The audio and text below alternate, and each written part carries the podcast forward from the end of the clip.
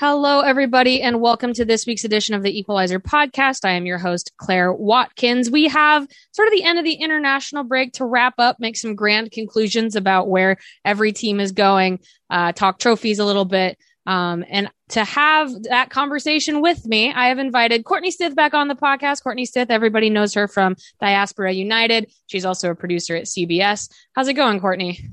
I'm doing well. Super excited to talk about the end of the international break. I feel like that was weirdly the longest 2 week stretch of my life. Yeah, because like, for you it's big time, right? Every time I look over, I was like, oh, there's another game. Yeah. I'm really excited, but I'm also exhausted. There were a lot of games, and like it's like a double-edged sword, right? Where it was amazing. Oh, my door's open. It was amazing to have so much availability, like so much access to these games, but it did make you feel like you should watch all of them. And so you're like, wait, what time is it? What game is this that's happening here? But yeah, so let's start with the headliner here. Let's talk about the US. And this is going to be sort of an exciting conversation, I think, because last week I was talking to Sophie Lawson, and it was a little bit more just sort of feeling things out a little bit. You know, they have a scoreless draw with Czech Republic. They beat New Zealand by quite a lot, but you can't really take so much away from that game. But it seems like in the finale against Iceland, the U.S. really starts to, for lack of a better term, they start to cook a little bit, right? And so we get two incredible goals by Catarina Macario. We get another brace by Mallory Pugh. Christy Mewis gets the last goal. They win 5-0 over Iceland. They are SheBelieves champions once again, the most prestigious trophy in international soccer. But so I know you've been watching very closely, and I think that what you and Andre talk about on Diaspora United, you have gone into some of the tactical stuff that the U.S. is trying out. Right. And so maybe the first question is, how nice was it to see some of that start to really work in this game? Yeah, I really think the key of that is, honestly, it's Kat. I mean, Obviously she was awarded tournament MVP at the very end. Yeah. I mean, those two goals were absolute bangers. Like when that first one went in, I was like, oh shit, like I'm really excited. Yeah. Yep. But I think part of it was honestly just letting like Kat be Kat. Yeah. Like, I mean, Claire, I actually saw your tweet where it's like, Kat's best position is central winger, central wing midfielder, striker. Attackers. Yes. So but it's like, to me, that's like the best part of her game, and why to me she's such a game changer is that like, you just got to let her float and like do her thing, and she'll find ways to, you know, connect with other players, do funny things, like just take a look over her shoulder, chip the keeper when you think a play is like, I don't know, this play might die. Right. But yeah, to me, it's just like, not only more cohesion, of course, what I think they said out of this last lineup that like 7 out of the starting 11 were under the age of 25, something like that. And so I think for a lot of it was like, obviously cohesion comes with time and playing together, and like not just, you know, playing together in camps, but also just kind of letting Kat actually, like, to me, drop into that pocket and actually play a true false nine, as opposed to, we were like, oh, Kat false nine, but she was like, Loki still has to do like 9 things. Right. So that's a good point. We should talk about that. So it's fascinating, because we are once again, I think, having this conversation of, did this work like as planned? Is the coaching really clear? Or was this more of an individual piece of brilliance from Macario that sort of opened things up? Because those two goals were from distance, right? The first one on the left side of the box, the other one on the right side of the box. It was really her just sort of being like, well, it's time to score. And so that's what she did. You mentioned before we started, you know, the famous 7 minutes that Catarina Macario got during the Tokyo Olympics. We saw in the first 2 games of this tournament also her being asked to do some very intricate things and play make for other people and play, do hold up play, because a lot of what the 9 has been traditionally for the US is sort of back to goal, hold up, let the wingers run in behind. Right. So did you walk away from this feeling like, yes, I feel great about Vlatko Andonovski's vision for this? Or did you walk away being more like, yes, Catarina Macario is a very good player and we already knew that? I would probably say more of the latter, only because we know that this is probably not going to be the starting 11 that we're going to see, let's say, like in this summer's World Cup qualifying and also Olympic qualifying and Gold Cup qualifying. That tournament is going to be something. It's a big tournament. It is going to be something. You're not wrong. Between like what Mexico's got going on and is in Mexico, we've got Canada playing. They played well in this last international break. Yeah, that's going to be a fascinating tournament. But yes, you're right. The roster is not going to be exactly the same for that. Yeah, and so this is, to me, it was one of the reasons it was like we, you know, when you go talk about the Olympics and like roster construction, it's like, you know, do you want to rely on experience or do you want to bring some of the new people in to get them experience at the international level? And we definitely did not see that from Kat, from the fact that she literally got 7 minutes in the entirety of the Olympics. And so, and what I think really, really worked about this lineup, and because the players are so young, is I feel like now there is a shift away from the traditional number nine. Like, even if we think about the nines or who's the future of the national team in the nine spot, if we're not playing like false nine, if we're playing a traditional one, like to me, that could definitely be like an Ashley Hatch or even a Morgan Weaver. But to me, they still completely play different than like, for example, if you think of like Alex Morgan. Yes. Right. Yep. Like to me, they're just, their roles just are completely different. And so I think the nice thing and why, especially by this third game, it really started to work well is that we know all of these players just aren't, I'm not saying that the vets are like one dimensional, but they kind of grew up in an era of wanting, I think, players to think more creatively, also kind of be like system players. Just, I don't know, to me, the era of soccer that we're in now is like probably different than the era in which like an Alex Morgan, a Megan Rapinoe really kind of came up in. And so I think that worked really, really well. And like eventually started working well because we'd see different like rotation in the front line, different players going, coming out wide, Ashley Sanchez coming in, looking really, really bright, being that a creative player in the midfield. And so I'm curious to see how these players will get integrated into, let's say, the traditional 11, where maybe Vlatko is more focused on his system and less focused on like, hey, let's just like let the kids do the things. And the things they did were great, but I don't know if that's necessarily going to happen going forward.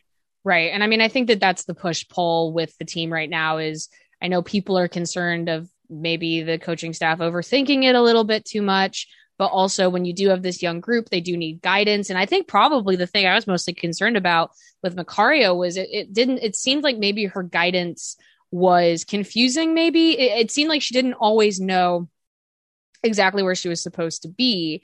Like you said, they kind of put her into this false nine. They say in media all the time, false nine, false nine. She says that's where she's most comfortable. But then her responsibilities are some very traditional nine responsibilities. And it seemed like she got caught sometimes between those two things. But it also felt like, and we saw this in the first game with Rose Lavelle, and we saw this in the third game with Ashley Sanchez, that Macario really gets a spark playing with a creative 10, it seems like. And I think the other thing, not for nothing with both of those players, you know, Andi Sullivan is a different kind of number six in that, in a lot of different ways than someone like Julie Ertz, but Sullivan is not, she is very vocal on the field, but she's not telling people what to do maybe in the same way that the US sixes in the past have. And so in a way there's freedom in that, but it also requires, I think, a little bit more forceful creativity from the attacking midfield. And you can see if you agree with me on this, it seemed like, especially again, that first game, that third game, that there was, if there was any fearlessness on the field, I felt like that's where it was coming from. And that maybe actually helped Macario be like, oh, I can do my best things too. and the world's not going to come crashing down around me. So maybe did you see, or even how that progressed over the three games of that sort of sink or swim mentality with this new group? Yeah, I think so a little bit. And I feel like it also, you know, kind of dependent on who their opposition was. Like one thing that I had actually kind of noticed this entire international break, not just SheBelieves, but also with the Arnold Clark Cup, the Tournoi de France. I don't think there was that. Oh, and then even actually a little bit with Concacaf qualifiers right now on the women's side. But that first game was also like the Czech Republic were just so staunch defensively. Yeah. Like, and I mean, they were just, in the simplest way, like just organized. Yes. Yeah. Like in a way that we just did not see. It almost feels like you're being like very boring to say the things that they were, but they were those things. Like they were just like organized well defensively. Like there were other times where I saw the defenses and I was like, y'all are vibing right now. Yeah, like your structure is like a wet noodle. Mm-hmm. And so I think that definitely posed a problem of players not playing well together. And then also being like, I'm not necessarily sure what my role is, but as the tournament did go on, it was like, okay, we kind of get a feel for each other. We also, I think part of it too, and why Rose and Kat work so well together, besides the fact that they're so creative, is that they also have played together so much that they're starting to kind of get into that synchronization of like, oh, I have an idea where Rose is going, I'm going to go here. Or like, I have an idea, or she'll know where I want to go here. And so we can kind of work off each other. And that definitely did progress over the course of the tournament. But also at the same time, I'm like, I think even though this tournament surprisingly like answered some questions I had, it also posed so many more of like, how is this going to integrate with the full team when you have players like Megan Rapinoe back, Alex Morgan back, Kristen Press back, besides just like sheer competition, which is also going to be insane. It is going to be very interesting. And it also, I mean, I think if there's one thing that we did also learn, right, and you think of this even from the own goals that they forced in the second game, but so the winger talent, I've said this before, the winger talent on the U.S. right now is just out of this world. And a number of those players coming back into camp are also wingers, technically, though I don't know if you would even really call Megan Rapinoe a winger anymore because she's a dead ball specialist essentially. So it's those kinds of things, and it's also interesting going into World Cup qualifying and theoretically the 2023 World Cup, because you can carry some specialists on a 23 player roster in a way that you couldn't in the past with an 18 player Olympic roster.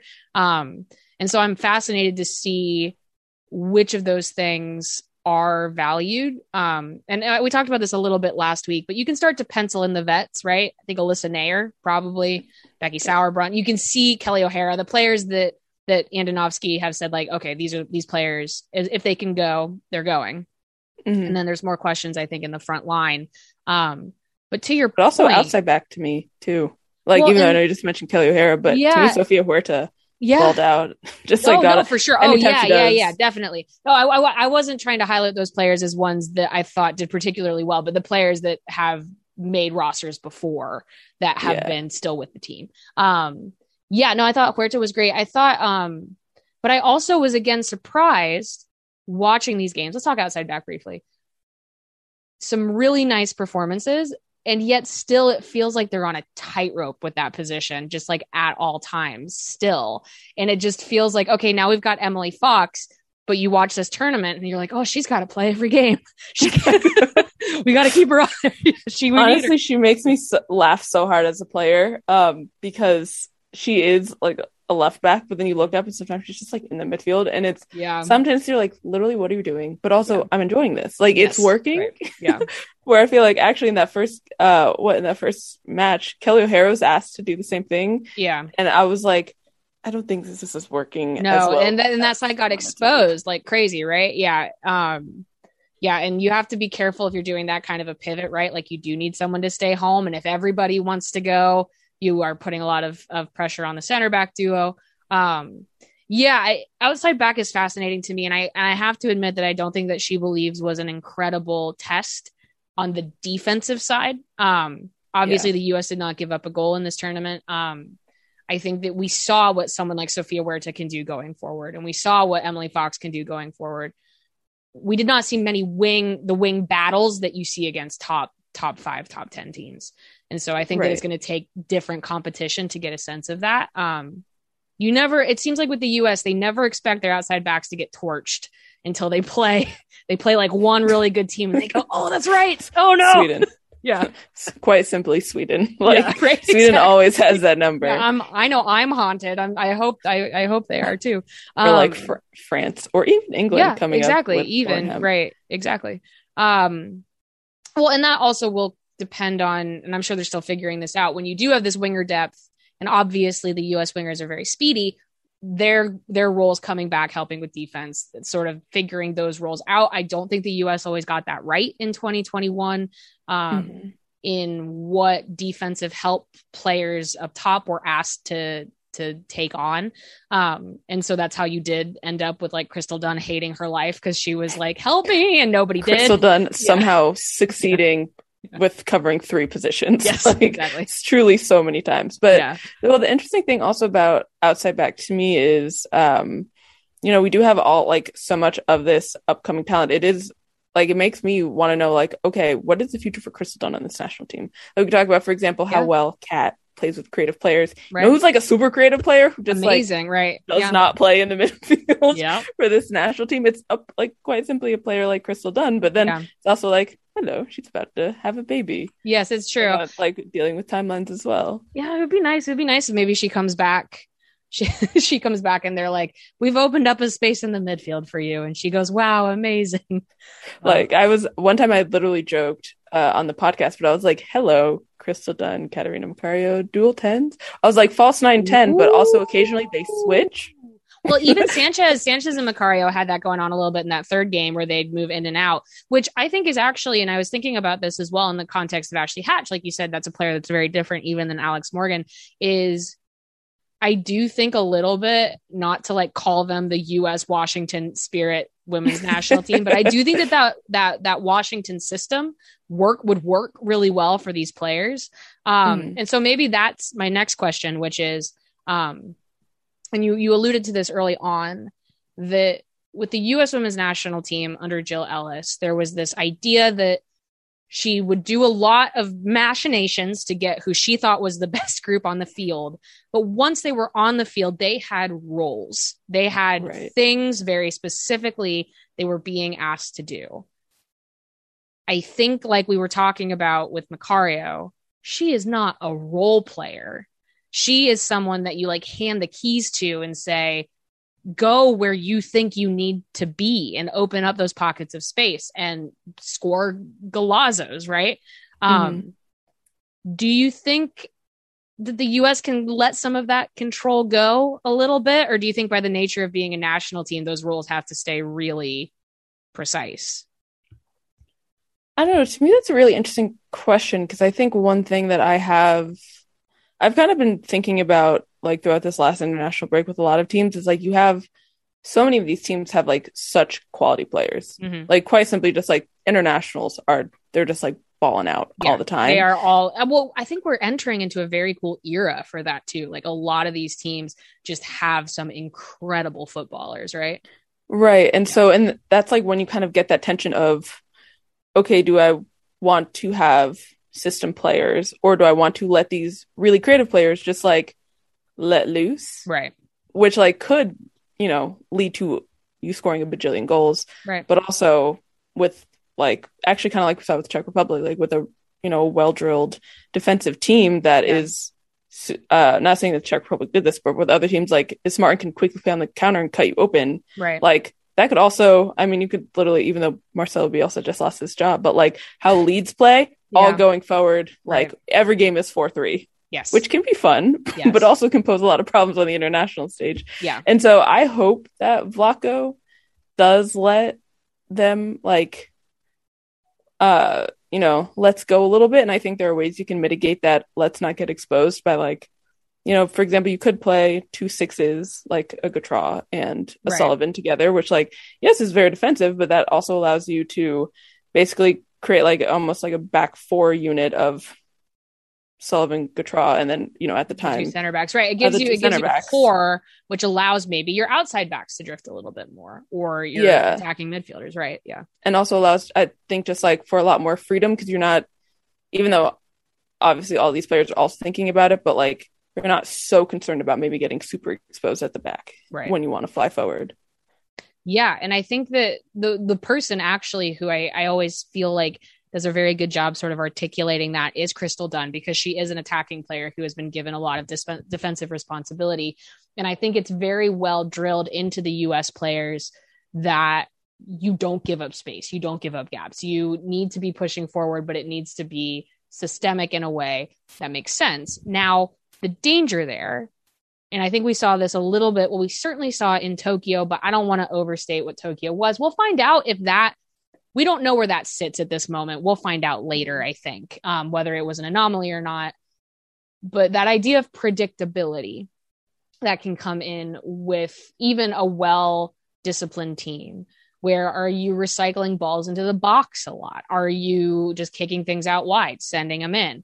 Are you pushing for set pieces? What do those set pieces look like? I still thought before the Macario goals really opened things up that I was seeing some predictability in the box still. It didn't always feel like people knew where to go. And that might just be it comes with time. It comes with familiarity with one another. But also I think it's an interesting issue because I think that's frequently going to be the thing asked of the US against any team that's not in the top 10, right? Is you have to figure that out. And so here's another big philosophical question. Okay. Should we expect the US to be able to figure that out every time? Or is it just really hard to do as these other national teams do get better coached and do have better resources and get better at doing that specific thing of shutting a team down? I mean, I would say yes, but I would also say that for honestly a lot of teams in the top 10 that have really spectacular attacking talent. It's actually funny that you brought up the predictability in Tokyo, because I did feel like even earlier, maybe was it last SheBelieves? Whenever we tied Canada or like barely beat them 1-0, and it was like literally a ball, and it was Chris and Press like put the ball right on Sam Mewis's forehead and it like went in the goal. Yeah. Or maybe that was a game against Portugal. That's certainly how the US tied Sweden that one time, right? They were losing, and then I think it was like Pino's service to somebody at the very, very end who got that equalizer. But yeah. Right. But it's like I think we've actually seen bits and pieces of that predictability happen before. Mm-hmm. It was just, it was either like maybe getting an iffy penalty or just having like one tiny moment of brilliance that kind of got the US out of it. But I don't necessarily think that's going to happen every time. Right. And so for that reason, I think that's like, it's why you need more creative players. And maybe it's a thing where you're not starting I could say all 22 of them, but like you're not starting necessarily all of your creative midfielders at the same time, because maybe you want one of them to watch the game and then come in and like immediately start pulling strings. Right. Come in with an idea. That makes perfect sense. And I think again, the good news for the US is I do think some of those creative roles are depth roles. Like those are positions of strength. Like there are, I think every time Christy Mewis comes in, she gives a different look to that midfield.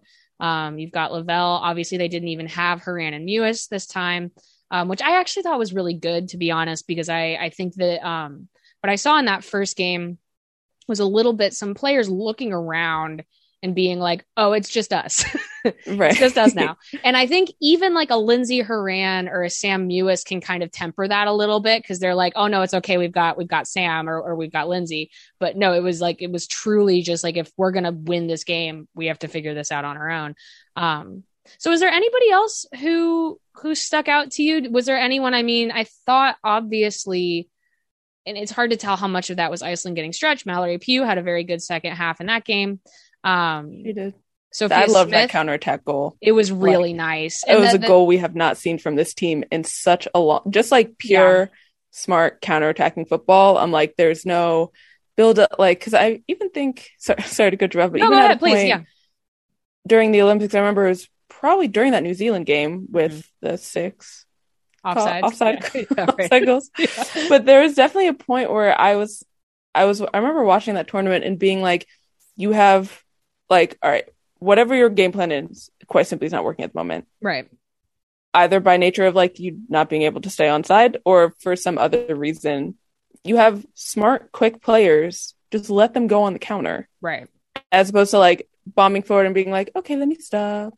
Let me turn around. Right. Let me see who I can pass to. Right. Obviously, it was not lackadaisical like that, but like. No, but I know exactly what you mean. It's like, it's that overthinking it thing, right? Where it's like, we all watching at home know the ways that you are better than the team you are playing, so do those things, and it's like, have the freedom to just like, hello, it's me and another 2 players, like we have the creative ability and this like, and quite simply the speed and the knowledge to quickly get around you. Yes, let's just go for it. And I feel like that was a really great example. That's honestly probably what excited me most out of any goal that was scored. Mm-hmm. Was it the 1-2 between Macario and Pugh? Yeah. Yeah, because I was like, we haven't really hit teams on the counter in a very long time. And there are obviously reasons for that, like depending on who we're playing and game plan and things like that. Sure. But sometimes just having that in your back pocket, to me, like that is almost the secret to success when you are playing against a team that is so well drilled and all that stuff. And like almost what was missing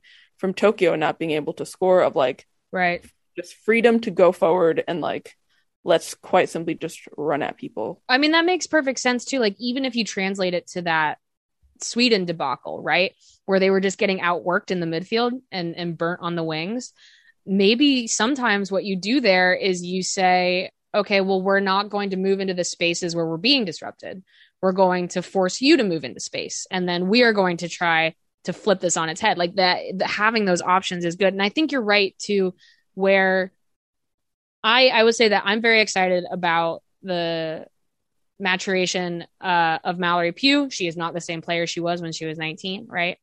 Obviously, Catarina Macario, when given space, can work on this other level. And I do think you saw with that particular goal, it was a fast goal, but it also wasn't, right? Because Macario she gets to choose. She gets to choose whether she wants to shoot or she wants to pass. And I do think it's significant, not only that she chose to pass, because that's a heads up play. That's really doing your teammate a solid, right? And that Pugh sunk it, because that is also not always a guarantee with that player. So I think that when we got to that point, you can see, I always kind of describe it as like a Matrix moment, where you can watch a player be like, oh, everyone around me is moving in slow motion right now, but like me and my teammate, we're the only ones moving at full speed. And I can just I can see everything. And so I think that getting to that point so quickly is great, because it's not like placing the ball on no disrespect to placing a ball on Ashley Hatch's noggin, because she does great with that, but you need to have different looks. Right. And so that was really exciting to see. Yeah, and I think one thing that also excites me about that is that we also have like players who can continue doing that. Like, it's not just a Mal and Cat type thing, right, but like Midge is incredible 1v1. Like, I can't honestly think out of that squad a better 1v1. She had kind of an underrated tournament, I thought, because I think maybe it's just she's so good at what it is that she does, and it's also from her position she's so good at getting end line that it's not her fault when people don't get off the end of things. Right. Well, and I mean, we did see that that fifth goal was what I called a Gotham goal. That's right. Mewis stuck that toe out and got a piece got that of goal. Yeah, exactly. But I think just that ability, like, I mean, I think this is kind of an entire thing in the game of soccer, right? Like, we come out with game plan, and then game plan is not working. What can we do to quickly shift something? And that, to me, that was a really good example of like, oh, let's try something different. And then it worked. And I was like, yes, this is good for Vlatko's analytics. You know, we need positive reinforcement, right? It's like, let them do it again. Machine says good. Exactly. That's so funny, but it's true. Okay. So, I think that was a really exciting game. I got a very distinct, I remember 2017, and I remember, this sounds wild to people, but like, I remember when Sam Mewis started getting her first real starts for this team. I remember when they took some step forwards in midfield creativity post 2015 and 2016. I'm getting that energy from this. And I do think if there's anything we learned from the Ellis years, it's that with a lot of these American players, you're just trying not to mess them up, right? You're just trying to let them do what they do best. So congratulations to the U.S. I think it would have been very embarrassing if they had not won this tournament. So I'm glad that they did that, just to like, it would have been embarrassing, but I know everyone kind of wanted like it a little bit. Right? Just like, what's going to happen? Like, I'm curious, like what besides narrative, but like what's going to happen next? Like, Vlatko now is kind of even more on the hot seat, right? What's he gonna do? Right, starting to sweat a little bit. So let's switch over to what's been going on in Europe. We saw the close of those tournaments as well. France pretty dominant at home. It seems like, I feel like I got some insight, not only from Sophie last week, but just from watching on sort of what's going on with the Netherlands right now. I think Mark Parsons, I don't want to say he's overlooking the Euros, but I think he is trying to do two things at once. And sometimes that means that they're going to win, and sometimes it means that they might not. France is looking good. A number of players that were not on that 2019 squad are just balling out right now. Marie Antoinette Katoto is like... How dare you leave her off 2019? I know, I'm still... It's just... Her games to goal ratio is like unreal. It's very reductive. It's so reductive to say if you had brought this player, you would have won. But if they had brought her, I think they would have won. I will easily say that. Yeah, like the form, her connection between her and Diani, like it's spectacular. Yeah, so they look good. They look great going into the Euros. Arnold Clark, England gets the big win. Cup. Yeah, the He Believed Cup. Everyone had a lot of fun with that. Arnold Clark, I don't know if people listening know this, but he was a used car salesman and is that company still called Arnold Clark was the sponsor, but as everybody knows, he also invented women's football. So he did. He brought it back. He got rid of the ban. That's right. That's right. He said, not on my watch. So I think that we certainly saw a better showing from Spain in their tournament finale, right? England against Germany was interesting in that for England, it seems like things were very much not working, and then suddenly they were working very well. On the flip side for Germany, it was a very competitive game until it stopped being that, right? Yeah. But let's talk about they weren't great at finishing. Yeah. Okay. There's that element. They had one, that one amazing free kick, but that was it. But let's talk about tactical changes, because I think the one thing that struck me is, and I talked to Sophie about this a little bit last week, but some of our preconceived notions of these teams are not yet fully switched, because we're dealing with new coaches, and I think. If, England in particular is fascinating to me because, as we all know, it's a home Euros. They're placing a lot of expectations on this. We know how hard that can be. We saw France kind of crumple with it in 2019. Brand new manager, right? It's like, this is how they're going to decide if WSL is the greatest league in the world or not. It's like, there's a lot going on. Mm-hmm. Yeah. But we saw something a little bit different from them in this Germany game, I thought, that made me think like, oh, I think they could win games where they're still not playing at their absolute best.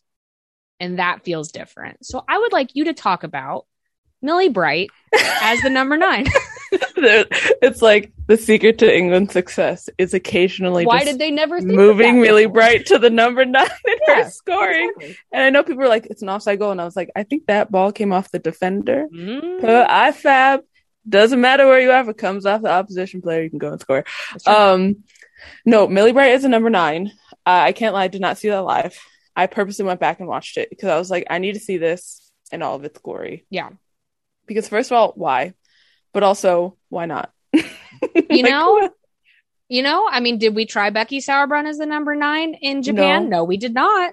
Vlatko, so, we might have had a gold instead of a rose gold medal. Who knows? Yeah. Who knows? But I do think, honestly, I feel like it's funny thinking even about the U.S. Like, there are so many times where we're like, we just want to like switch something up. Like, I remember at times even Gotham last season, like when Midge was as forward and then occasionally was just like a right back, and it was switching things up, trying to make things happen, throw people off.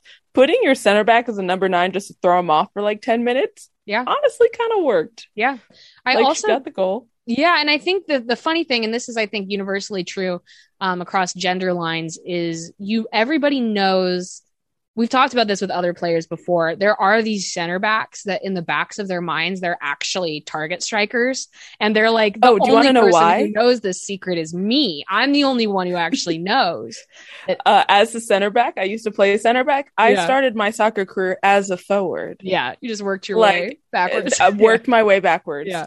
happens to most center backs. It's true. Like, you start on that front line and then you work your way backwards and you're like, you know what? It's my chance. That's right. I'm a target striker. Yep. It's just about the confidence. Yeah. I mean, I think to speak about it seriously was very funny, right? Because Millie Bright shared the golden boot.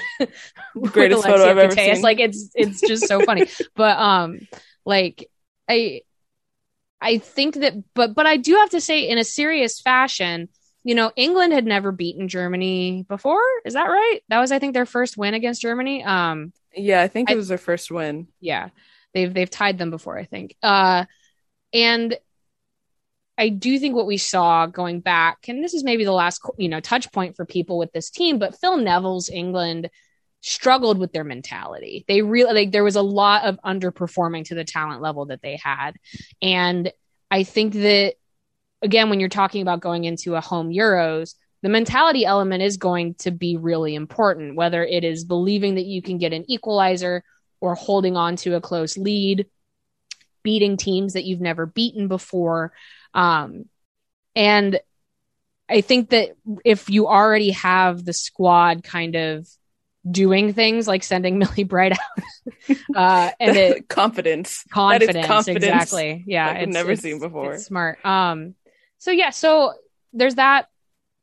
I guess maybe my question for you, even just as a casual, and I'll like say, you know, Sophie Lawson is she's the real European expert here, but we're just kind of talking as people who check in when we can.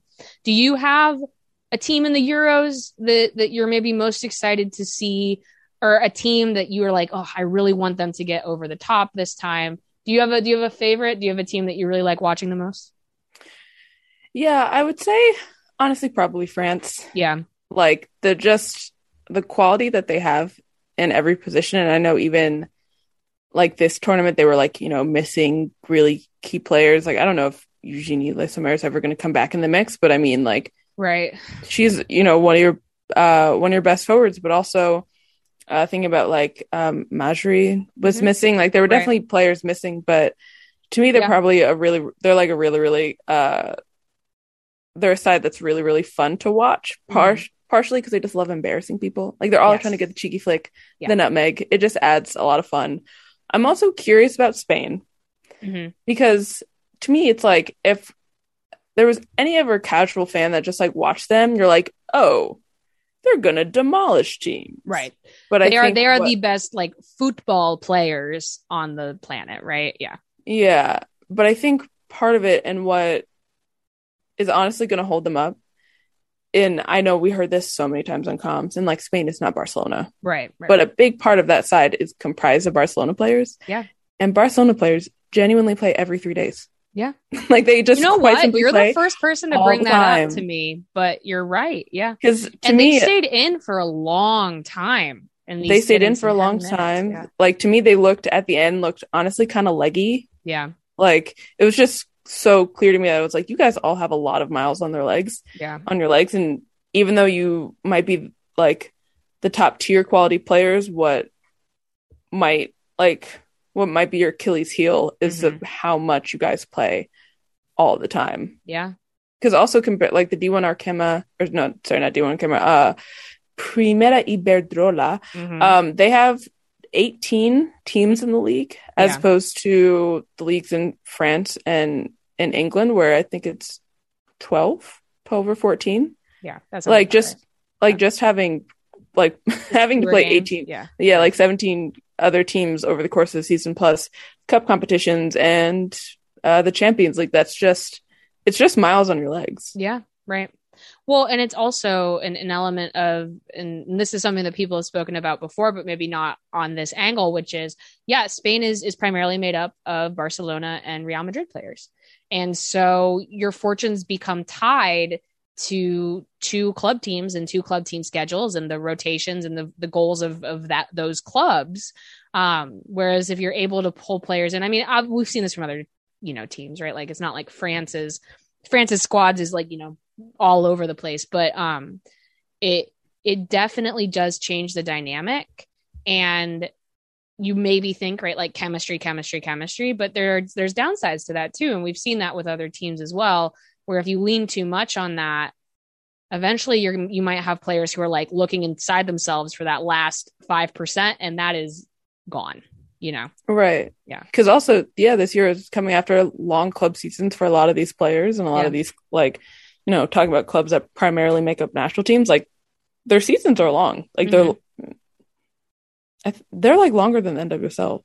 Yes, they are. No? Yeah, they are. Yeah. Mm-hmm. With, you know, also quite simply more competitions. Like, they have FA Cups and so just like natural, more sporting. So I think going into the Euros, this is too simple to say, but like, I think the team that will do the best is almost the team that just has like the most fit players. That is the way it goes sometimes. I mean, we all saw, and summertime is always interesting too, right? Because everybody theoretically is sort of on that same off season schedule. I think it should hopefully be a good tournament. I mean, I think like many of these, maybe the opening games are not a ton to write home about, but then hopefully it heats up a little bit as it goes on. I like France. I gotta say, I liked what I saw from England. Spain, I think I don't know if they're my favorites, but they're a dark horse, I think. They just got to pick the right game to turn it on, I guess, is maybe the way I would say it with Spain. And then I just think that the real wild cards are managers, right? Because yes, France has some really good players who are playing really well together. Their manager has a contentious relationship with some members of that squad, right? And has for years. It's almost like what the U.S. national team being like, we won despite journalists. And it's like, exactly. I don't know. That might happen again. Right. But it also might backfire. It does happen sometimes. And then you have new coaches elsewhere, or you do have a project like the Netherlands, where I think what we see from them is obviously they want to go out and compete as best they can this summer, but I think they're also building for the World Cup. I think that they are at this moment trying to shore up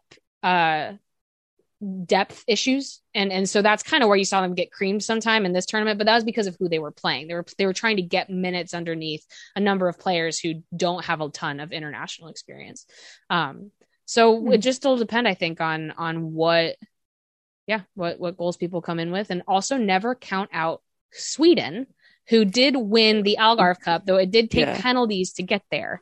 But I think that they're another team that might, they're always the bridesmaid, never the bride. Never the bride. Definitely Sweden. Also, if I was just like dark horse, honestly, it might be Italy. Oh, like, that's actually a good point. Yeah. Think about Juventus has really, in Champions League, and again, you shouldn't equate with club teams, but like, that's my point of reference for them. And they've always played well. It's maybe like, it's their time to start having like results come from that. Right. Yeah, definitely. Yeah. If I were to like, if I'm just like 100% dark horse, it would probably be Italy, or even like, I know like Iceland got creamed, but I thought they played over the course of the tournament. They like played pretty well. They're a young player of the year. I cannot remember, but her last name is Jonsdottir, like Gunny, but she's like 20 and was banged so many goals in the Dammaskalen. I don't know if that's how Sweden, you pronounce it. I think that's a good point. I mean, you look at the other competition in SheBelieves, and I think that structure was pretty clear, right? Where like it was a little bit odd because the Czech Republic put it all together against the US, but then they didn't really try so hard against Iceland because they're sort of maybe saving that for later. Iceland played quite well. I like Iceland too. I do like Iceland. I would like that for them as well. It'll be fun to watch. Final question for you, talking teams playing elsewhere. Canada, I think, did pretty well for themselves. They didn't have an amazing last game, right, against Spain. So this is setting the stage maybe for what is not what comes next, because there's going to be an April international break before we get to competitive games. There are going to be more friendlies. But looking at Concacaf coming up down the road here, traditionally, one team wins that, right? And it's the United States. Mm-hmm. Do you feel like we might see... It just feels like maybe we're going in with a little bit more of an edge this year. And even again, just with the strides that Mexico has made. Does it feel like we might get some surprises in CONCACAF, even if they're just like slight ones? Yeah, I think so, partially, especially with Mexico. The growth of that program has been really spectacular and also really fun to watch. Yeah. Obviously, like with Concacaf qualifying, like this coming out of this last international break, we saw some really, really lopsided scorelines. Yes. Like there was a 19-0. Yep. It's like you got to start somewhere, right? And unfortunately, where you start is 19-0, and then hopefully year after year after year that will improve. Yeah, right. Yeah, but I think, I mean, I'm actually really, really excited for the future of CONCACAF on the women's side, because Canada is coming up, and I think part of it, this, like, I don't know. I thought Canada played really well over the whole. There were obviously some parts of like, yeah, these things need fixing, or you know, this isn't necessarily your. You're starting on slight depth issues in certain areas, you know, not unlike some other teams. Yeah. At a point, that midfield was just Swiss cheese. And I was like, yeah, if only Quinn could play all the time. Yeah. all the time. Yeah. But no, I think the future of CONCACAF, like, it's going to start getting a lot spicier. I'm really excited about that. I think there are going to be definitely few upsets that we're not expecting, especially for those six teams coming in.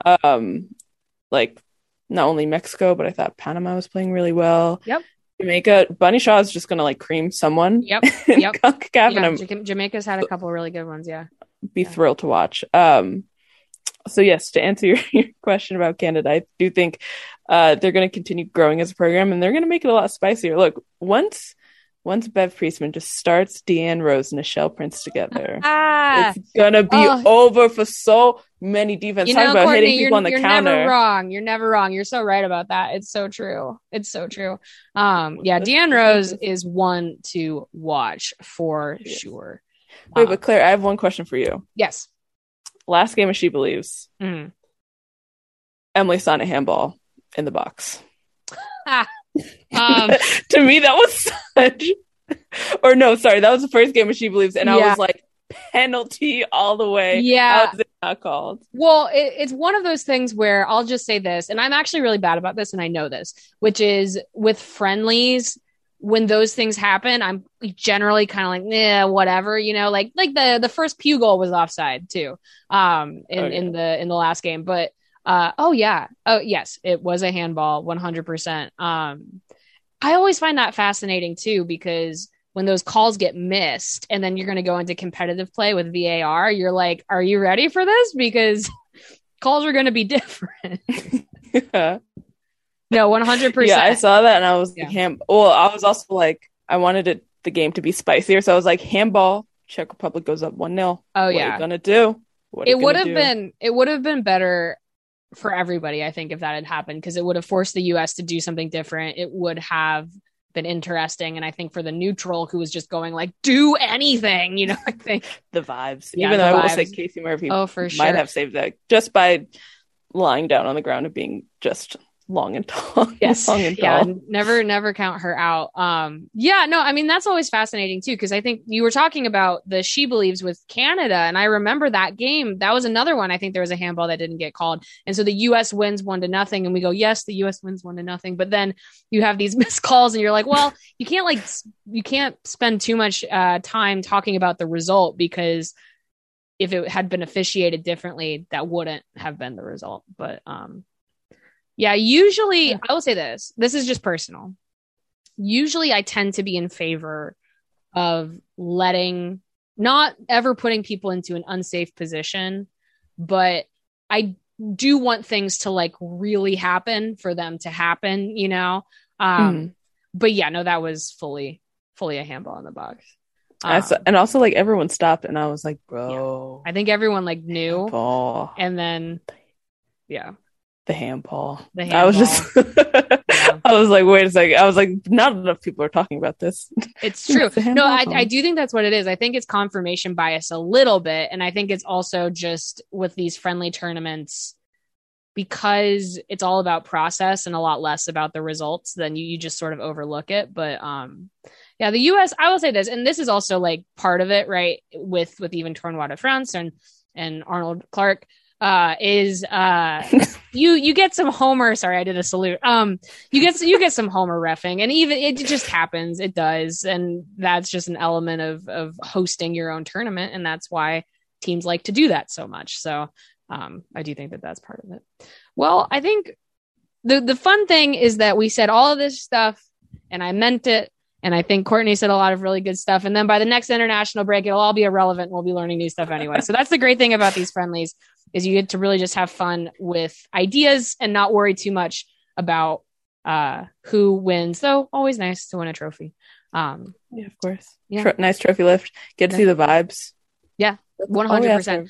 I've said this before, but I really do enjoy the games that don't matter as much as I do the ones that do, because that's when you get into some of the real nerdy stuff, because people are not afraid to try something new.